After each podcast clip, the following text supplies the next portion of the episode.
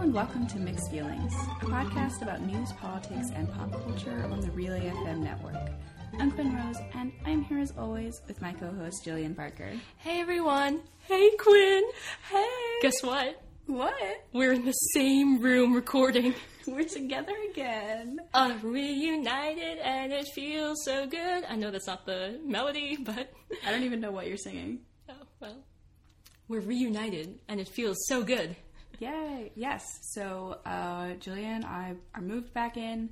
Um, we are roommates again. Senior year starts tomorrow, Ugh. so that's less fun. But it's okay because we get to live in a beautiful room with all of our friends, um, and classes will be fine. Yeah. Ugh, college would be so much better if we didn't have to go to class. Honestly, I've been on campus for three days, and I kind of forgot that I would have to go to class because all I've been doing is like decorating my room and seeing people, and then I'm like, oh no, oh oh no, classes start in 24 hours. I know. I went to Staples today and I like got, you know, poster tape and I was like, "Oh, I should probably buy like a notebook or something." or something. something to write with. That's fine. You just need like a pencil, and you're good. Exactly. At any rate, um, I'm just hoping that we get to graduate at this point before the world ends.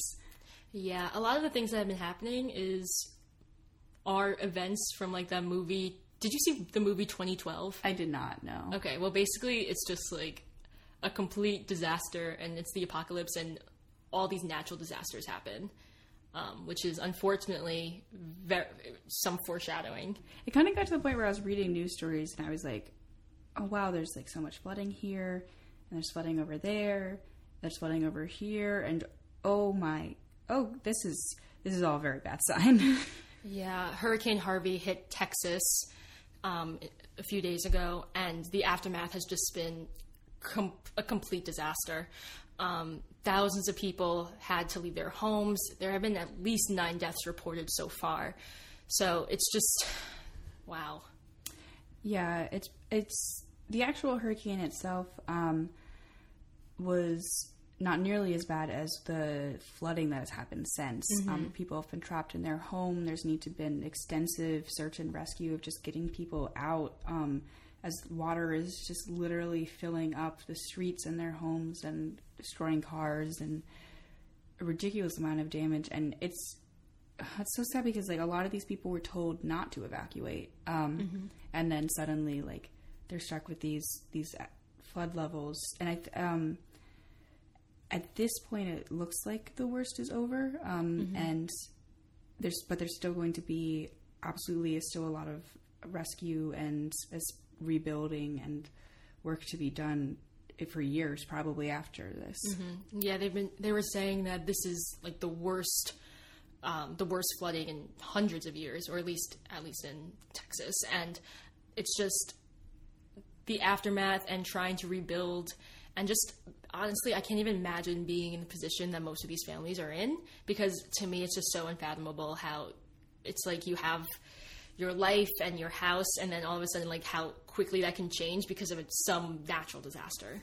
Mhm. it's it's difficult to plan for this kind of thing because even if you know if you live in an area that's suspect to hurricanes or this kind of thing, which I'm not. I'm, I've, only ever lived in the Northeast, so I mean we get snowstorms, but it doesn't have the same kind of effect that these giant natural disasters do. But there's only so much that you can do to prepare for that kind of thing, and and if you are unlucky, then you're unlucky, and, and your home gets destroyed. Yeah, it's just it's just one of those things where like even with as much preparation and even you had known about it, like what they said, even the experts were like, we did not imagine something happening to this scale. Like this is completely the extent to which this damaged Texas was completely unpredicted. Um, and it's just it's just awful, especially since Texas is in a warmer climate, and so automatically that exacerbates the problem, especially with regard to flooding. I've been hearing different reports on um, exactly the magnitude. I've heard 500 years flood and 800 years flood, and what that means that that is that there's a one in 500 chance that it could happen in a year, or like a one in 800 chance it could happen in a year. So you know, not very likely. Um, and so these kinds of floods and events are cropping up more and more often, even though you would think it would um, statistically speaking, wouldn't happen very often. It, you know, they're increasing. Mm-hmm. I wonder why. Well, let's look at uh, our fa- one of our favorite topics. Yeah, there have been a lot of lines drawn between this um, and climate change, of course. Um, oh, I also just want to make an interjection. From my libertarian class, we talked about natural disasters as a result of climate change and what, like, what the libertarian perspective on that is. And my professor was literally like, "Don't live in these areas. Problem solved." And I was like, "I don't know if you can do that." That doesn't really work, especially since the one of the effects of climate change is that these areas get bigger and bigger. And it's yeah. So Okay, thank you, Professor. I see where we stand on this topic now. Mm-hmm. Yeah. Um so some of the lines that scientists have drawn about the effects of climate change and Hurricane Harvey is like not necessarily that like the hurricane was caused by climate change because I mean hurricanes have always happened um, since we had this kind of environment, right? But um, that they're basically making the effects worse, um, like warmer temperatures in the ocean. So you know you have more moisture in the air, you get more rainfall. Rising sea levels are going to contribute to flooding. All these kinds of things. Um, uh, there are weaker winds, so it's not driving the storm off as fast as it should, which has also been linked to an effective climate change. So all these things are, are combining together to contribute to worse and worse disasters, like what we're seeing with Hurricane Harvey. Mm-hmm. And for in general, like correlation does not equal causation. So global warming or climate change didn't cause this hurricane, but like Quinn said, the effects of the environment being in a much worse place than it was years ago just does not make the problem or the aftermath any better. Exactly. And it um, while we're seeing flooding in Texas, we're also seeing even worse, just horrible flooding in other parts of the world. Um, Southeast Asia is specifically suffering from this right now. Places in India, Bangladesh, uh, Nepal, Pakistan. Um, yeah, different areas in all those places are just having horrible flooding um, from a really bad monsoon season, and there the death toll is over a 1000 mm-hmm. um, people just being lost from their homes and everything. And then also in Sierra Leone, there have been horrible floods and mudslides that have contributed to the death of over 400 people. Um, and again, mass evacuations, uh, homes being destroyed, just horrible disasters all around. And while um, things are bad, of course, with Hurricane Harvey, and it's going to take a long time to reconstruct the area, things are a whole lot worse in these other parts in the world, um, partially because of you know a more hard hitting disaster, but also because of um, weaker infrastructure mm-hmm. and the areas that they're hitting are have a lot more vulnerable populations, and so I think the death toll um, at the time that we're recording this in Texas is being reported, I think, at nine or ten people, um, whereas it's over 400, over a mm-hmm. thousand in these different areas. Mm-hmm. And especially with regard to Sierra Leone, like they're just they still are trying to recover from the Ebola crisis um, that was three, four years ago. And this mudslide that did happen, this natural disaster, literally happened in Freetown, the capital. So, again, one of the places that are more susceptible to damaging homes of populations um, in Sierra Leone. So it's just not it's just not great for Sierra Leone right now.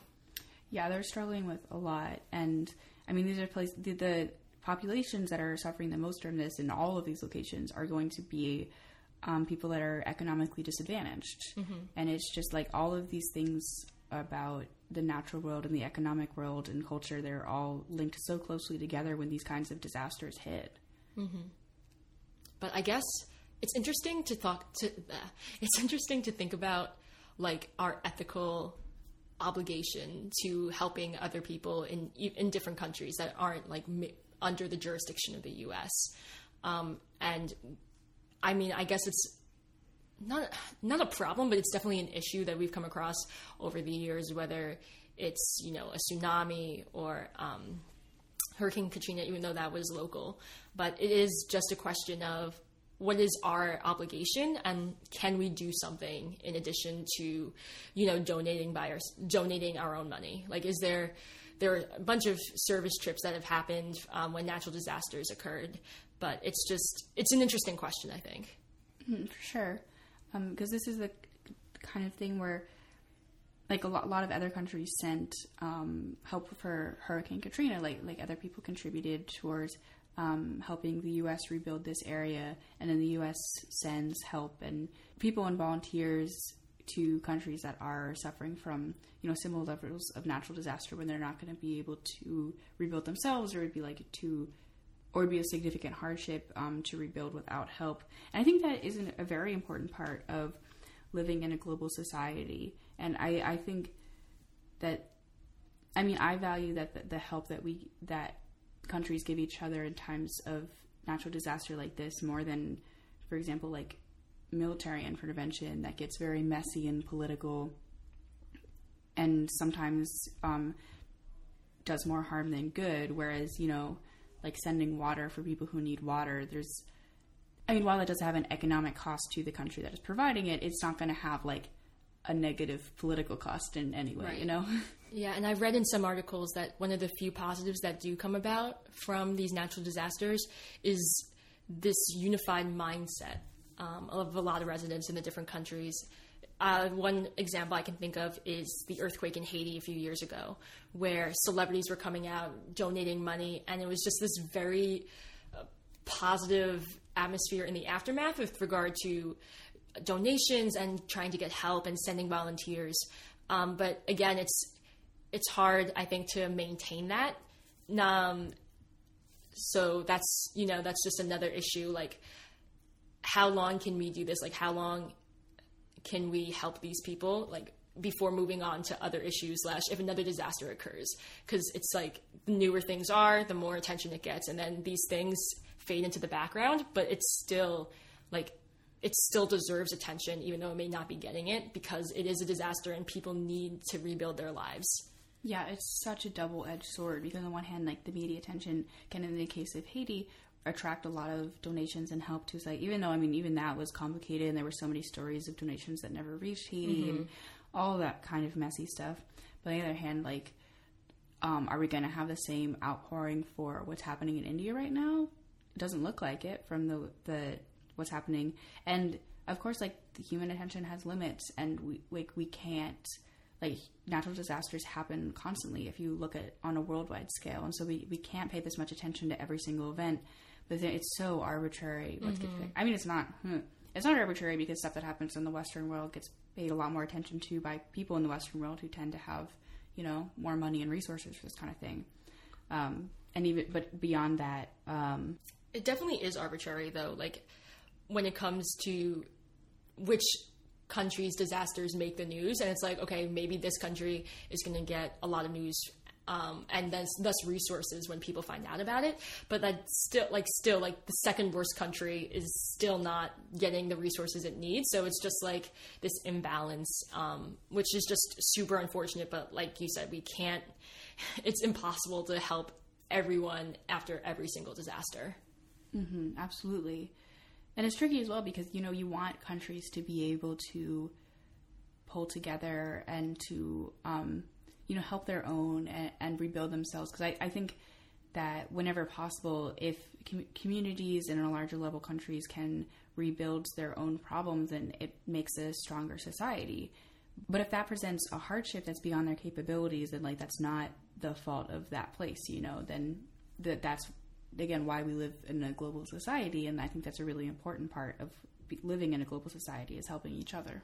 Mm-hmm. And additionally, like I'm all for money and capitalism, and like money does a lot of things, but especially with complicated issues and and in these countries, especially with natural disasters, like money can only get you so far because it's like, okay, we can spend money on food and then like send that out, and that's like very straightforward. But a lot of the problems is within the infrastructure and the way these countries are built.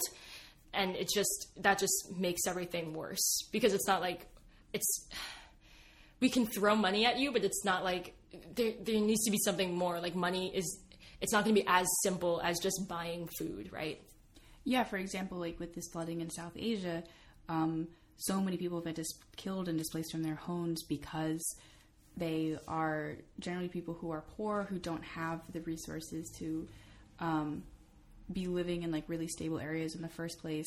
And yeah, absolutely, we, we like we should be doing what we can, and their country should be doing what they can to um, put these people in homes and to supply them with food and water and everything. But then after that, like if they don't have safe permanent settlements, if they don't have the resources to be able to evacuate when these disasters are coming, then it's just going to happen over and over again. Mm-hmm. Mm-hmm. Yeah, I mean, a lot of it. I'm not saying you can prevent natural disasters, but you can have better infrastructure that can handle it more efficiently. And that in itself is just a challenge and is going to take way more than um, monetary donations for this to happen. Because you need you need manual labor, you need volunteers, you need all of these different you know cranes and whatnot. So it's just the infrastructure problem is just a huge huge issue of course, our thoughts are with um, the people around the world who are suffering from these disasters. And like always, there will be links in the description for places you can go to um, read more and donate money if you would like mm-hmm. to. Mm-hmm. To continue our theme of Apocalypse Week, there have been some really interesting stories in the medical front uh, recently, including one about decreasing sperm counts in the United States and Europe. Mm-hmm. Yeah, a recent study suggest- suggested that most men in the U.S. and Europe could be infertile by 2060, which is not too far off from now. No, that's like that's really soon. That's that's wild. Um, yeah, so this study is, I mean, it's not without its criticisms, which we'll get into, but um, it was a giant study that analyzed basically all the research that's been done on sperm counts in the past however many years. Um, so it's absolutely huge, thousands of people, um, and they try to account for as many deficiencies as possible that were done in the original studies. Um, so they have been commended for the rigor that they've applied to the research there. And they found that sperm counts in men in North America, Europe, Australia, and New Zealand declined between 50 and 60 percent in the last 40 or so years. Mm-hmm. That's so much. Mm-hmm. So much. Yeah, and it's crazy because, at least from an economic standpoint, we look at countries and we see that birth rates have been declining. But that's mostly because of cultural changes, societal changes. People are just having less kids um, than they were, you know, like 40, 50 years ago. But this just brings a whole other element of science. And obviously, as Quinn mentioned, that some of the methods may be questionable and like this evidence is not enough to, you know, support. Like, we still need to do more research um, to back this up, but it's just it presents just this really scary, you know, future world where people can't have kids. Yeah, well, was, but what's really interesting is the disparity, and then like sperm counts in people um, in the so-called Western world are mm-hmm. decreasing mm-hmm. significantly, but they did not find the same kind of de- decreases in people in other parts of the world. Mm-hmm. So that's interesting and disturbing, considering I mean, it ha- it's it's definitely related to health, um, especially since like I know the United States is not exactly the healthiest country in the world, despite the uh, ridiculous amount of money we spend on healthcare. Yeah, which we've gotten into before, oh, but uh, yeah, but the thing is, sperm count is really sensitive to a lot of different health problems. Um, it, has been linked to all sorts of stuff, um, and exposure to chemicals, and you know certain kinds of cancer um, expo- like stress and diet are also factors that can contribute to infertility. Mm-hmm. Like it's just a lot. Yeah, there's so much that goes into it, and it's not fully understood, um, like all things in science, um, which is part of the problem. And they definitely don't understand why they're seeing this dramatic drop. Mm-hmm. And of mm-hmm. course, like as always, like more studies will have to be done to confirm this.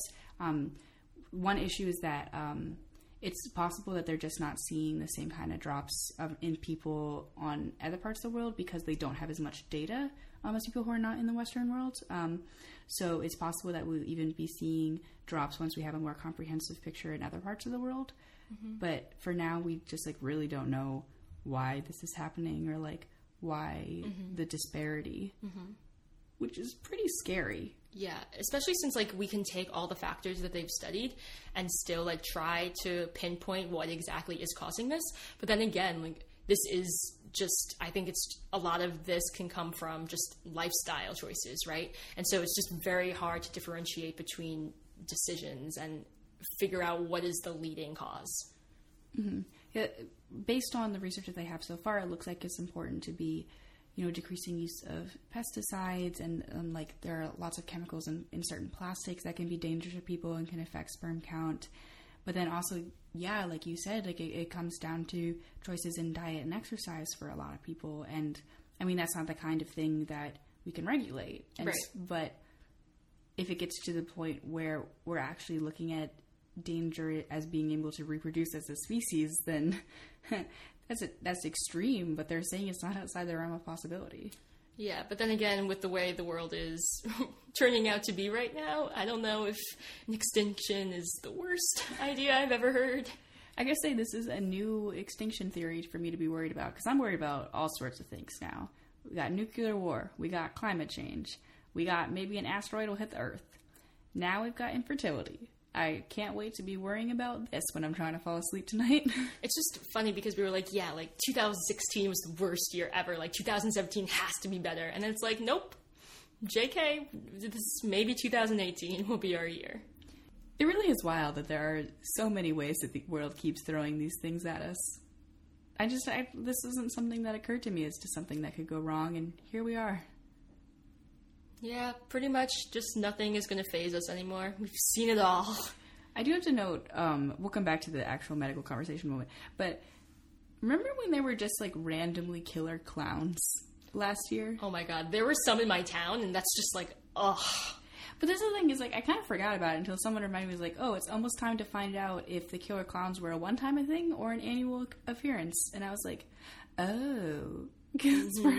they just kind of stopped happening, and then we all just kind of forgot about it and moved on because we were so worried about other things. But now I'm mm-hmm. like, what did happen to all those clowns? Yeah. What even was that? And it happened around this time too, whether it be fall, back to school, maybe Halloween. So we'll we'll definitely be keeping an eye out for that. I can't wait. I love it. I hate clowns. Oh my god. I also hate clowns. Sorry, people who are good clowns. I appreciate your work, but not for me. No. So Quinn and I will not be seeing the movie It. Oh my god, no. Hard pass. I don't even like horror movies as it is. Oh, same. But back to sperm counts. So Back to reality. it's fine. This is the kind of thing it's weird to talk about because there's so much that we don't know, and there's not really. I mean, there's especially nothing that we can do. Right. Um, if you are a person with a sperm count, maybe get that checked out.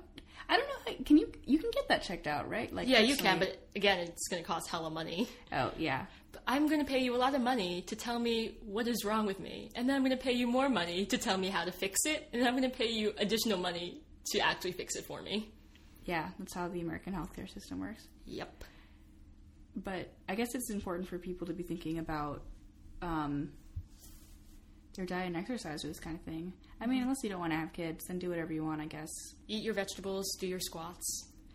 This topic is hard because I don't really want to like support paternalism because I mean I know I'm probably not as against it as you are. Yeah, I hate paternalism. Let's just make that clear. Yeah, I'm, I'm surprised.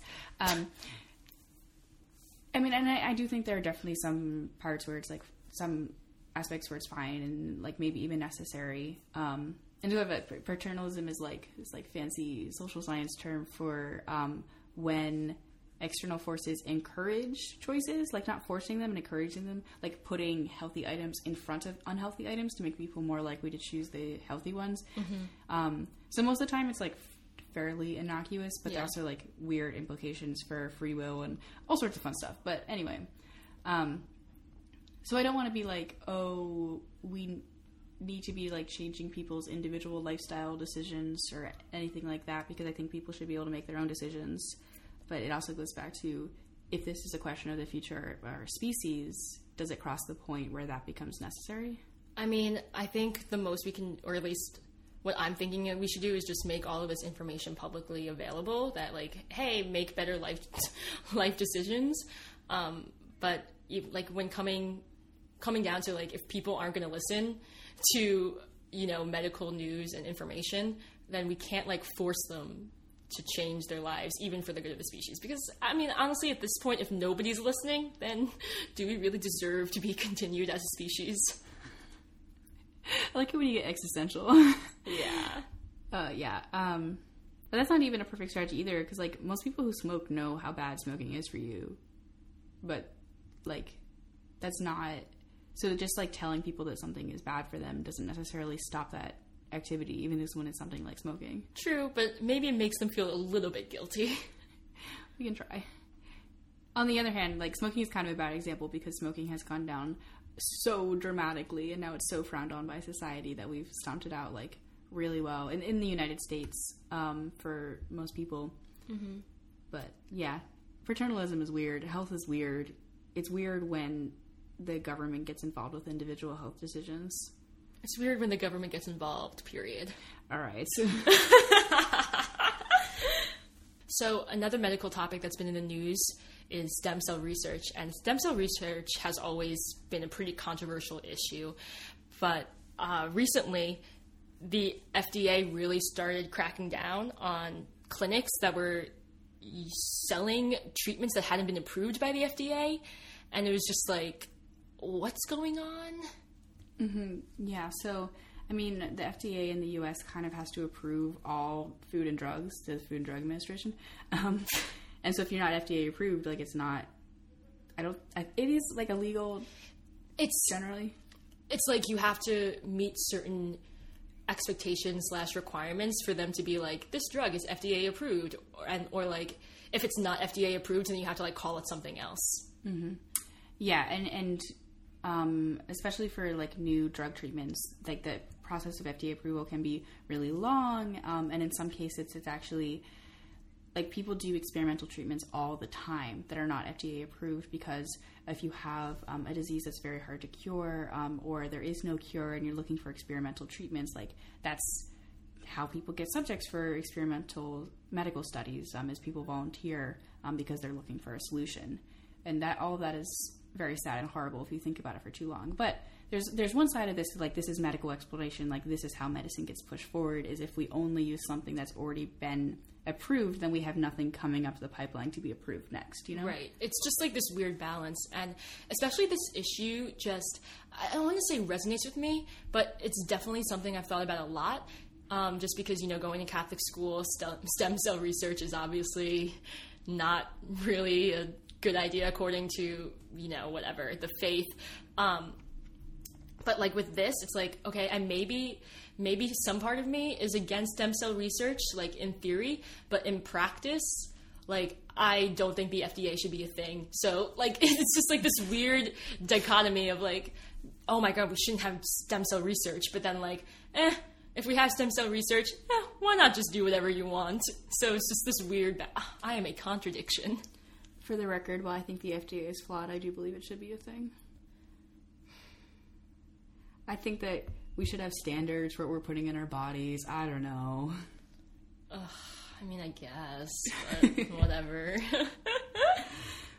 At any rate, the, the other side of this article that we were looking at, though, is that um, there's one perspective where it's like this is, you know, pushing medical frontiers and all this kind of stuff. But on the other hand, like mm, maybe it's just kind of snake oil and it's just people taking advantage of sick people um, and pushing these treatments that aren't actually like even really stem cell treatments in some cases, and they're just pretending to be because that sounds like cool and scientific.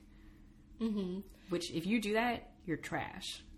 Yeah, and this is one of the problems with capitalism. I'm going to admit that there are Whoa. some flaws Whoa. within capitalistic societies, but I'm not blaming it on, you know, like the incentive itself. I'm blaming it on people just being crappy. Well, unfortunately, we can only have capitalism as it applies to human beings at the time being. So, Oh, but I really just with. like theory and and living in libertarian land and this beautiful bubble where everyone is rational. I live on Earth. that we did it. We summed up the show. Yeah, pretty much. Basically, yeah, Quinn and I agree on a lot of things in a bubble, but then when it comes to applying different things, everything is wrong, and I hate people. What do you think about this case in particular in this article um, of people doing these like unapproved treatments and advertising stem cell research and all this kind of stuff? I mean, obviously, there's something wrong with that just from a moral point of view. Like, you should not be doing things or selling things that you don't 100%, you know, support or agree with just because, like, I, I don't know. I, I just feel like this icky feeling inside, but um, I know some people will do it for, you know, the sake of making money or getting publicity or like whatever. Um, however, I don't think that like the FDA cracking down on this, it's not going to get rid of the problem. Um, and unfortunately, people are just always going to break the laws. So to me, it's just like, okay, cool. Like the FDA is cracking down and maybe some things will get better. But in the end, it's not going to be a perfect solution. What about you, Quinn? Yeah, I mean, I mean, there are reasons that we have these laws and things like the FDA and um, like ethics laws for research. Because before we had things like this, uh, we had because before we had these kinds of standards, we had things like the Tuskegee syphilis study, which is this abhorrent um, syphilis study that happened many years ago, in which they let syphilis in African American men go untreated for years and years and years, even after a cure for syphilis was discovered. And it, it was just they, it was horrific. Um, and so when this information came out about what happened, I mean, obviously people were horrified and they ended up putting laws in place. And it's the same kind of logic that goes and applies to um, medical studies in general and like the FDA. And like, this is why we don't just have people doing whatever they want with unapproved medicine. And we need to have kind of standards, or else, you know, the evils of humanity will stretch their limits and um, do what they do it just like really bothers me that you know things would be so much easier slash more straightforward if transparency was just like a universal concept that everyone followed. Um and uh, if only everyone was honest. Uh, oh my god yeah. Um so it, it, to me this is just like i don't even know what to think slash do. I can't really do slash yeah i can't really do anything. So it's just I just have no hope anymore. I also want to clarify. I just said that the Tuskegee syphilis study was many years ago. It started in 1932, but it didn't end until 1972, and it was conducted by the United States Public Health Service. I just want to clarify, like how horrible this was. Um, but anyway, that's a side note. It was really bad. Yeah, that's 40 years of mistakes. Yeah, 40 years approved mistakes. It's very bad. This is, and I, they're definitely, and I, I don't want to compare these like stem cell research studies Tuskegee syphilis study, like obviously different levels of things going on. Um, but I'm just using that as a drastic example of what happens when we don't have um, standards in place for medical studies, which is why I think it's and yeah, like it, again, like we do need to have people pushing the boundaries and developing new treatments, but they need to be th- they need to be done in ways um, with the proper subjects and like the methods that keep everyone as safe as possible. Mm-hmm. Yeah, definitely. Well, I still don't believe in the FDA, but yeah, definitely. Quinn is just like, oh my god, wh- why you do this? Welcome back, Jillian. Don't you just love having me around so we can argue in person? On an unrelated note, Quinn looks really pretty right now because she has like I just love her as a blonde. Like I think you look really good. I've always been blonde. I know, but like now you're like a lighter blonde. Okay. You know who also has light blonde hair? Who? Taylor Swift. Okay, I swear to God, Julian just looked at me when I have such a good transition, and I was like, "What?" First of all, that literally wasn't a transition. Okay, well, mm, tomato, tomato, transition, transition. Who knows? Oh my God. Um, at any rate, I think Taylor Swift has been the last couple pop culture segments, but this is a Taylor Swift podcast now. It's a Taylor Swift world, and we are just living in it. so, we talked about um, our Taylor Swift theory, or you know, the internet's general Taylor Swift theory that happened to be true, where during the during the eclipse or right before the eclipse, Taylor Swift took down like her website, all the pictures on Instagram, like all of her social media, and it was just like a blackout, and there were you know photos of the snakes because like a reference to what Kim Kardashian called her, and it's just she like the internet was right and she is releasing new music and her album reputation is coming out on november 10th aka that is when me and quinn are just gonna like sit in a room of like complete silence and just like listen to it. You're not wrong.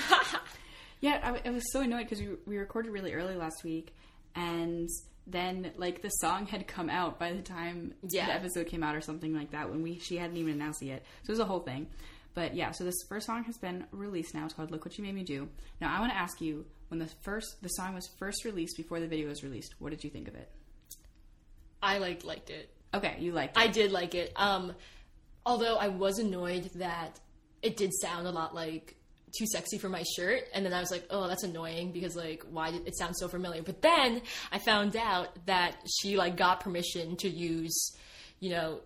th- Uh, their music, so f- to me that just like made it better, and I'm just like, oh my god, I love that song because it's just like, it just like makes fun of you know, modern music. And because this video is basically her making fun of herself, I thought it was a really good fit. So I liked it. But what about you, Quinn? Yeah, I was. I also appreciate that because people were like, "Why does it sound like I'm too sexy for my shirt?" But it's like it's actually just taken from that music, so it totally makes sense. It's not just like a weird coincidence. Yeah, and it's funny too because like they didn't the the songwriter and the performer of Too Sexy for My Shirt like didn't know that it was going to be Taylor Swift using it. Like he just like like her agency or her record studio or whatever just called them and they were like, "Hey, can we use like this part of your song for this female artist who hasn't really published anything in a while, but like she's pretty famous?" And they were like, "Yeah, sure, why not?" And then it just happens to be Taylor Swift and they were like, "Oh my god."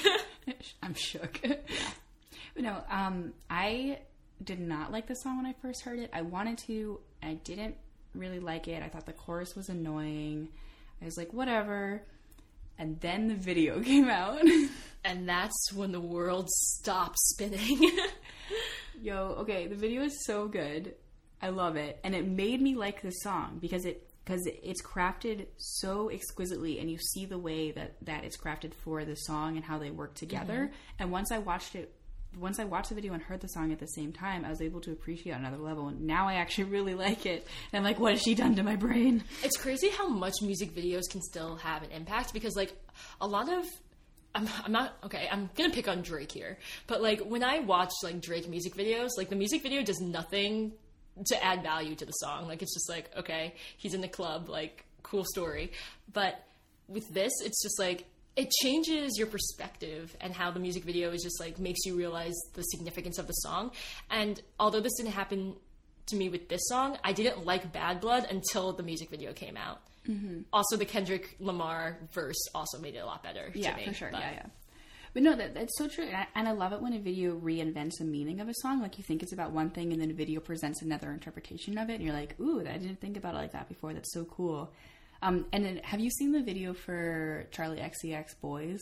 I have not. Okay, so this is I love this video so much. Charli XCX just released a song called Boys recently, and the video is just it's like 50 different male celebrities just like doing random things. And some of them are it's supposed to be this like shift of the male gaze and so like make them do the sexy thing. So like one of them's washing a car and whatever. But it's also just like it's so sweet. It's very pink and soft and it's just like men having fun and smiling. And i just love the way it presents masculinity in this just like really friendly and nice way. And they all look like they're having such a good time Mm, i and the song and i think that if i hadn't seen the video because the song's a little repetitive i think it would have kind of annoyed me but since i saw the way that it was paired with the video i just absolutely loved it and i've just been listening to the song over and over again mm-hmm. so also joe jonas is in it and he eats pancakes and it's great Question: Pancakes or waffles? See, here's the thing. My answer has changed. A few years ago, I would have said waffles 100%, but I've switched to a pancakes girl. No. I have. Stop. I have. I used to just like love pancakes growing up, but like I think I became a waffle person towards the end of high school because it's a texture thing for me. I don't know what it is. I used to I used to really love waffles. I still love waffles, but now I just appreciate pancakes so much more, especially like big IHOP pancakes. Okay, that's fair. Yeah. I mean, I definitely see the allure of pancakes, but for me, it's just like with waffles, you can like the little craters or whatever. you can put syrup in them, and then also you can eat waffles like with your hands, like the Lego Eggo whatever, and you can just like dip. It's like harder to do with pancakes, but I do appre- I do think though that pancakes are prettier. I will say that. Yeah, they're definitely more aesthetic. But no, yeah. Um, so I always have a lot to talk about with her, and we've covered some of this before about how she's like pretty problematic in a lot of ways. Um, and she's got like this whole white feminism thing going on, and she was she stayed apolitical during the last election, which she's trying to present herself as a feminist, but also like wouldn't come out in support of Hillary Clinton against Trump, which is like kind of weird. Um, I thought that was very weird, and I did not. I everyone knows that I don't like Hillary Clinton, but like even I even I was like accepting of the fact that celebrities were going to come out and support her. So it was it was shocking that Taylor Swift did not because she supported Obama pretty openly. Yeah, it was pretty weird that she did not say anything or lend any support. Um, she puts one picture that was like vote, but she didn't say who she voted for. And like, mm, Taylor, you can't really be a feminist and also not say anything about Donald Trump, you know? Yeah. Also, two things. One, did we we talked about what our favorite Taylor Swift album was, right? Oh we yeah, definitely talked we about, talked that about this. Yes. And then two, is it? So I always say Taylor Swift, but in the Picture to Burn music video, her friend calls her Taylor, like more Tay and less tail. I have never thought about that. Ugh, it really just I think the distinction is so slight that you don't have to worry about it. okay, Um, you could just call her Tay Tay. or just TS or Swifty or T Swizzle. Yeah, there you go. Any of the above. um, but yeah, she's somewhat problematic. Also, like, probably definitely lied about the whole Kim K Kanye thing, regardless of what she says. And I'm still, I'm so on the, the fence about this because what I said last episode, which I stand by, is what I want her to do is embrace like her ruthless self and stop playing the victim. And I can't decide if this video is a signal that she's doing that or not doing that. Oh, I think she's definitely doing it. You think so? I think she I think it took a few albums and a few like celebrity mishaps for her to realize that like yeah, she can play the really like she can play a good victim, you know what I mean? Because she has this very sweet persona and like she's like America's country sweetheart, whatever.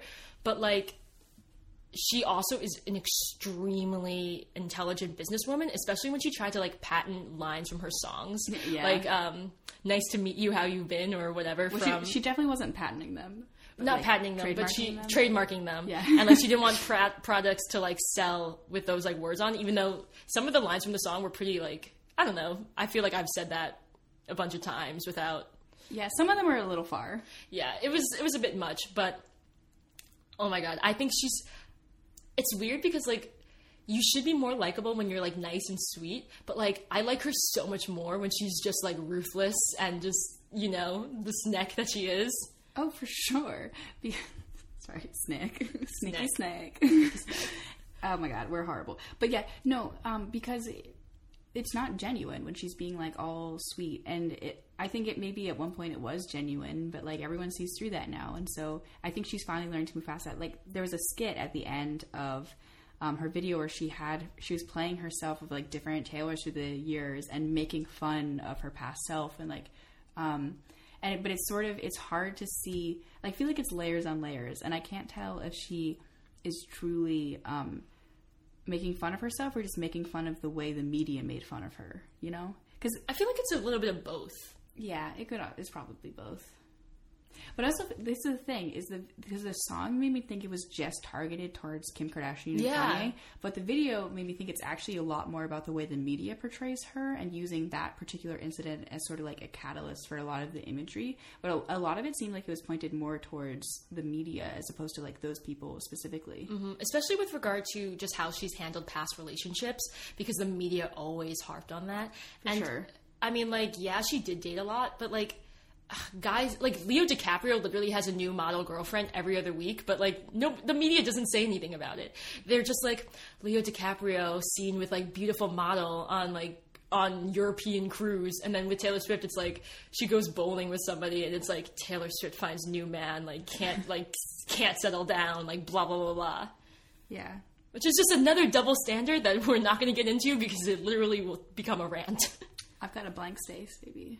Write your name. I feel like Blank Space was definitely the precursor to this album. oh my god, I loved for Blank sure. Space. And I love Blank Space, yeah. But I mean, it was the same kind of thing where she's making fun of herself, but she's also just like skewering the way the media makes fun of her, um, and and making this like really funny video that's beautifully produced and paints her as the vi- villain. Um, but also like shows the way that it's silly the way they're painting her as the villain, and it, it's just so carefully con- constructed. Yeah. And I feel like she's jumping off of that place in her last album to get to where she is for Reputation, which I'm very excited to listen to. Yeah, she also has hella outfit changes in that video. Oh, 100%. Oh my god. Did you take the BuzzFeed quiz that was like, which Taylor Swift version are you in blank space? Oh my god, no. I I'm the though. I'm the one where she's stabbing the cake. Wait, I did take this. I'm the one where she's eating the apple. well, I'm sure they haven't updated one for um, Look What You Made Me Do, so I'll have to take that one. Yeah, send send me the link. Okay. I think that, but I think the rest of the album is really going to dictate how I think about this era of Taylor Swift because I'm still on the fence about it. I, I like the song. I still think she's very problematic, but she is my problematic fave. So I'm just gonna leave it at that. Um, and but I think that like if the rest of the album pushes her more in this like really interesting and exciting direction, then I think it's going to be great and it'll really perfect like how I think about this song. But if it goes in another direction, then I think it's going to taint like my perspective of it. It's funny because I never really went through a I don't like Taylor Swift phase. There was one part, like no matter what she did, I always really liked her. I think there was one period where I just like did not like her, and that was specifically stylistic. Like I didn't really like her Red album, so it was just like, ugh, this is annoying. Like it's getting very repetitive. But like it was never. I didn't like her. It was always just like, ah, she's great. Yeah, I think the red era was the most lukewarm for me as well. I also just like the age that we were at that time. It was kind of Yeah. like it, she was seeming a little juvenile. Um, that's it, that's but it. but then she came back and like totally switched it around. Oh yeah, and like that one Speak Now, the one album everyone forgets. It was like Speak Now is definitely like the worst era of Taylor Swift for us. I think Fearless was my favorite. I think that was when I was like most mm-hmm. Taylor Swift fan crazy. yeah, and then Red was like kind of whatever, but then Red was lukewarm. when yeah. 1989 came out, Oh my it God. totally turned everything around. Straight fire. straight fire. And Reputation is. I really hope there's like some sort of Joan Jett reference. Yeah, I mean she's she's really good at references. So Yeah. At le- I think at least in a video she'll probably do some stuff. Ugh, amazing. I should hope so. Fingers crossed. I love doing this show. I love how we can talk about um, really strong world events, but also Taylor Swift, and it all fits. It's great. Also, I think Taylor Swift and Kim Kardashian are just the perfect representation of how there's no such thing as bad publicity because no matter what they do, like they just become more famous and more successful. That's so true because I feel like they're they both get negative attention constantly. I think their negative attention is more prominent than their positive attention. Yeah, especially I mean not always for Taylor Swift, but in the last few years for sure. Um, and it's just they just thrive in it. Yeah. Although, did you see the article that um, a source close to Kim K and Kanye said they thought that Taylor's new song was pathetic? They thought it was pathetic that she was like still so obsessed with this old feud and they were moving on and just raising their family. Which, like, honestly, they have positioned themselves as like the adults in this situation for sure. Oh, like Kim K and yeah. yeah.